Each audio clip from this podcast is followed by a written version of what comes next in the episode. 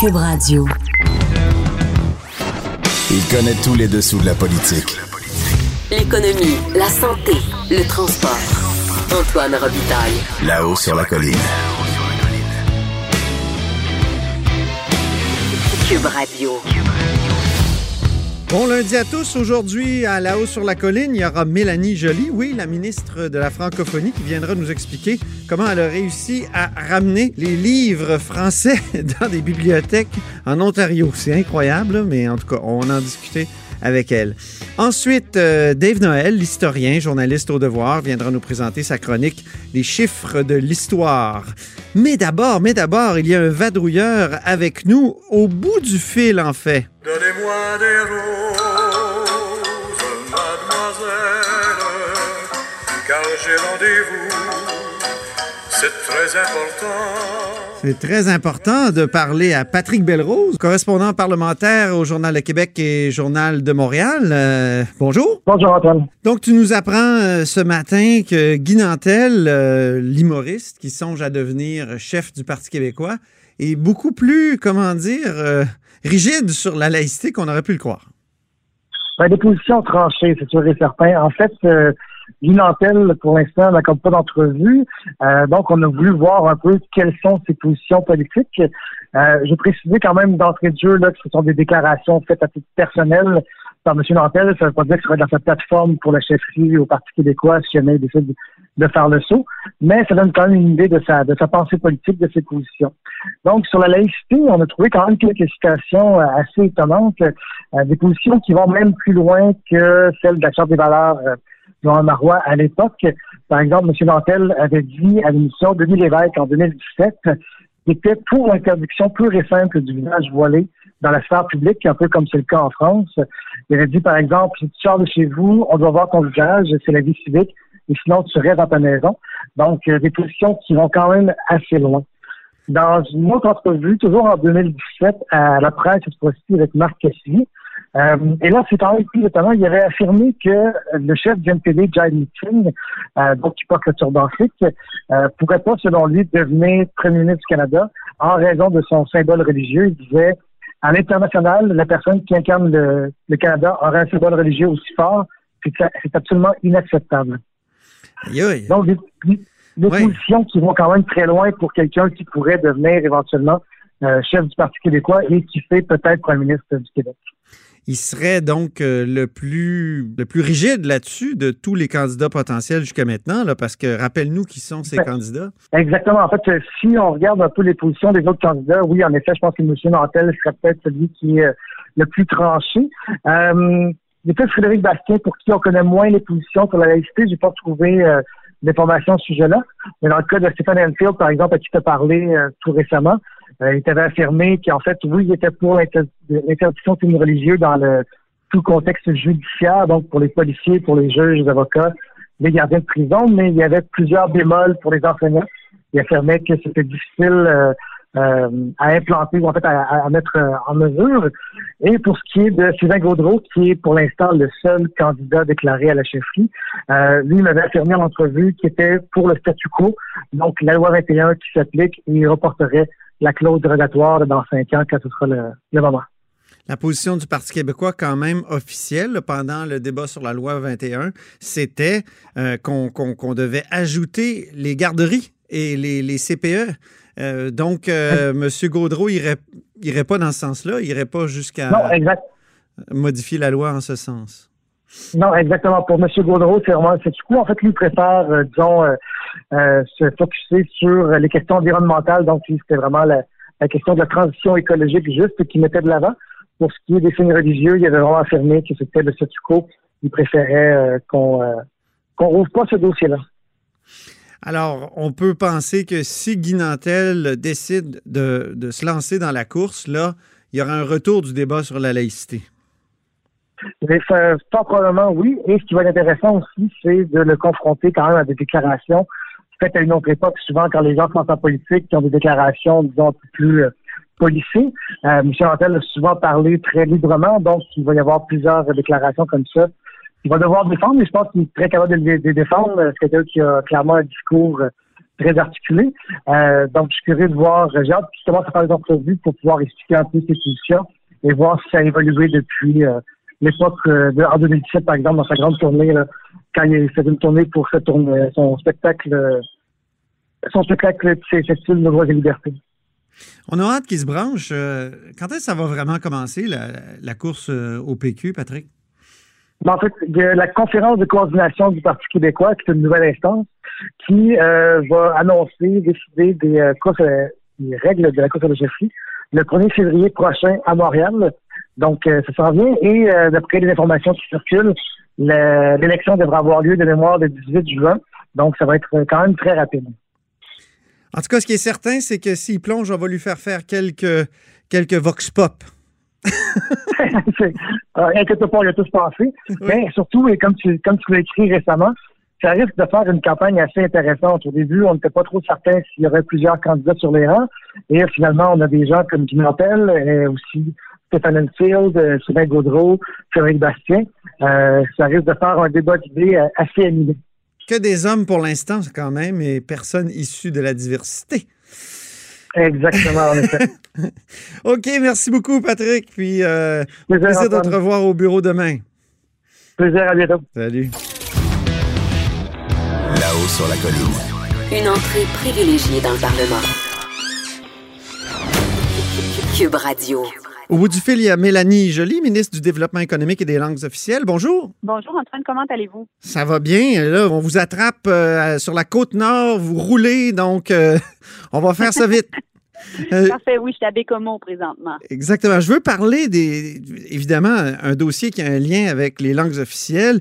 Le Devoir écrivait ce matin, les livres francophones dans les bibliothèques publiques de Toronto l'ont échappé belle. Racontez-moi un peu ce qui est arrivé parce que vous avez un peu sauvé les livres francophones à Toronto. Mais en fait, Antoine, euh, comme tout le monde, j'ai appris la nouvelle euh, qui a été publiée via le média O N F R vendredi euh, et ça, en début de matinée. Ça m'a vraiment préoccupée. Et donc, euh, rapidement, ce que j'ai voulu faire, c'est euh, euh, de contacter euh, le maire de Toronto, John Tory, mm-hmm. qui est un francophile, un, un allié vraiment du fait français au pays. D'ailleurs, lorsqu'il avait gagné ses élections la, la première fois, il avait même parlé en français dans son discours. Ben oui. Euh, dans je, son je, vous a, je vous arrête, Mélanie, quand même. Il faut oui. quand même dire que le réseau entendait retrancher vingt-sept mille documents en français de ses rayons. C'est ça? Oui, c'est ça, exactement. Donc, ça affectait directement, premièrement, notre culture, notre l'accès à notre culture de façon, euh, façon euh, démocratique, euh, qui, qui fait en sorte que, justement, quand on va dans une bibliothèque, euh, ben c'est, c'est une façon de démocratiser notre culture, c'est une façon d'avoir accès à moindre coût à des livres, mais aussi, euh, on sait qu'il y a plusieurs parents qui font des lignes d'attente pour inscrire leurs enfants à l'école d'immersion en Ontario. Et donc, ça avait un impact directement aussi sur l'accès à, à, à ces, ces parents-là, du contenu qu'ils allaient pouvoir par la suite offrir à leurs enfants qui sont à, à l'école d'immersion. Donc, est-ce que M. Tory vous a expliqué pourquoi on voulait retrancher ces vingt-sept mille documents-là en français? Mais Antoine, la réalité, c'est que je lui ai appris que cette décision-là euh, avait lieu. Il n'était pas au courant lorsque je l'ai appelé. Il était surpris. Donc, euh, il m'a dit, Mélanie, laisse-moi regarder ça. Et puis, euh, et puis, c'est complètement inacceptable. Et puis, quinze minutes plus tard, il m'a rappelé. Puis, il m'a dit, c'est réglé. Euh, on renverse la décision. Mm-hmm. Euh, c'est inacceptable. Et non seulement ça, mais il va y avoir plus de contenu, d'investissement en contenu francophone euh, pour euh, que ce soit au niveau des livres, des, des D V D euh, et, euh, et tout autre contenu francophone qui peut être offert euh, dans, dans les, les bibliothèques euh, de, de Toronto. Donc, ça, ça a été rapide. C'est la, la beauté des fois, euh, quand on a une cause commune qu'on défend, ben on est capable de le régler. Mais je comprends, mais on dirait que vous êtes toujours obligé, de, comme ministre fédéral des langues officielles, de, d'éteindre des feux. Là. Et, et la dernière fois, c'était le projet d'université francophone qui avait été annulé par Doug Ford, donc le gouvernement ontarien. Là, c'est vingt-sept mille livres en français qu'on voulait éliminer. Coudon, est-ce qu'il y a de la francophobie en Ontario? Ben là, c'est, c'est, on peut pas, on peut pas poser la question parce que poser ben la oui. question, c'est un peu insultant pour cinq cent mille personnes qui sont des franco-ontariens qui se battent tous les jours. Mais non, mais est-ce euh, qu'il y a de la francophobie à, à l'endroit de ces gens-là? C'est, c'est, c'est la question qu'on est en droit de se poser. Je pense que c'est, il faut jamais prendre pour acquis euh, nos, nos droits linguistiques. Il faut jamais prendre pour acquis la protection du fait français. Puis il faut toujours se battre. Mais est-ce qu'il y a de la francophobie? Est-ce qu'on veut éliminer euh, le fait français? Je...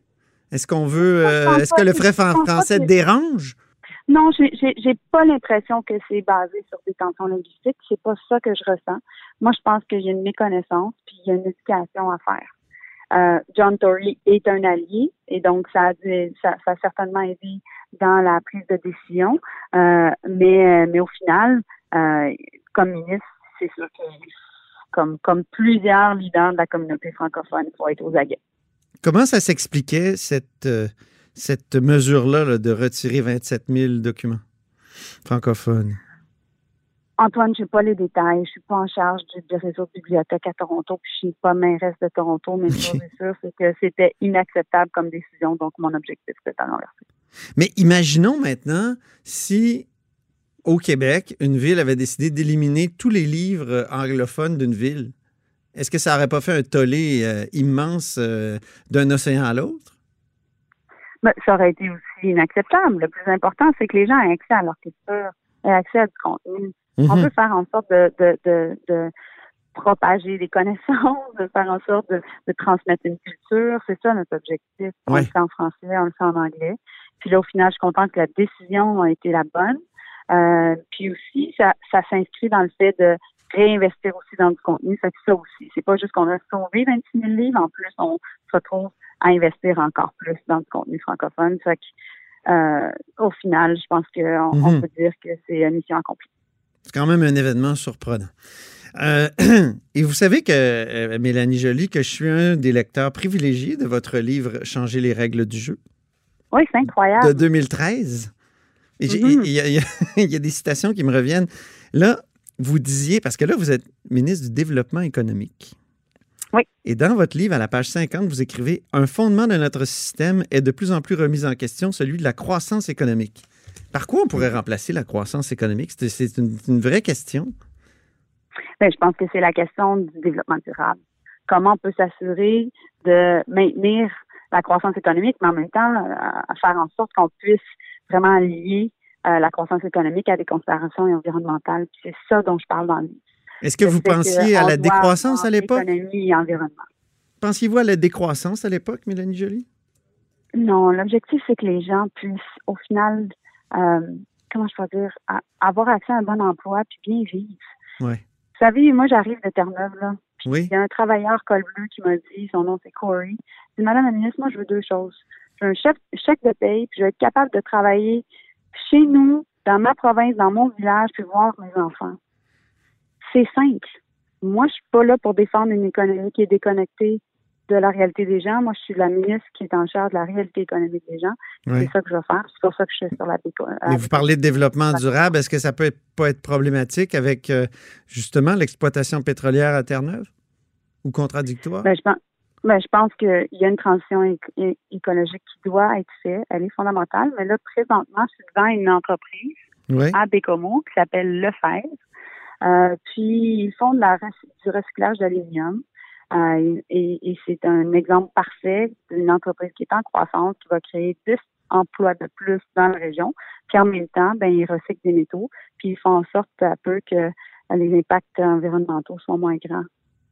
Fait que, vous voyez, il y a des bonnes nouvelles.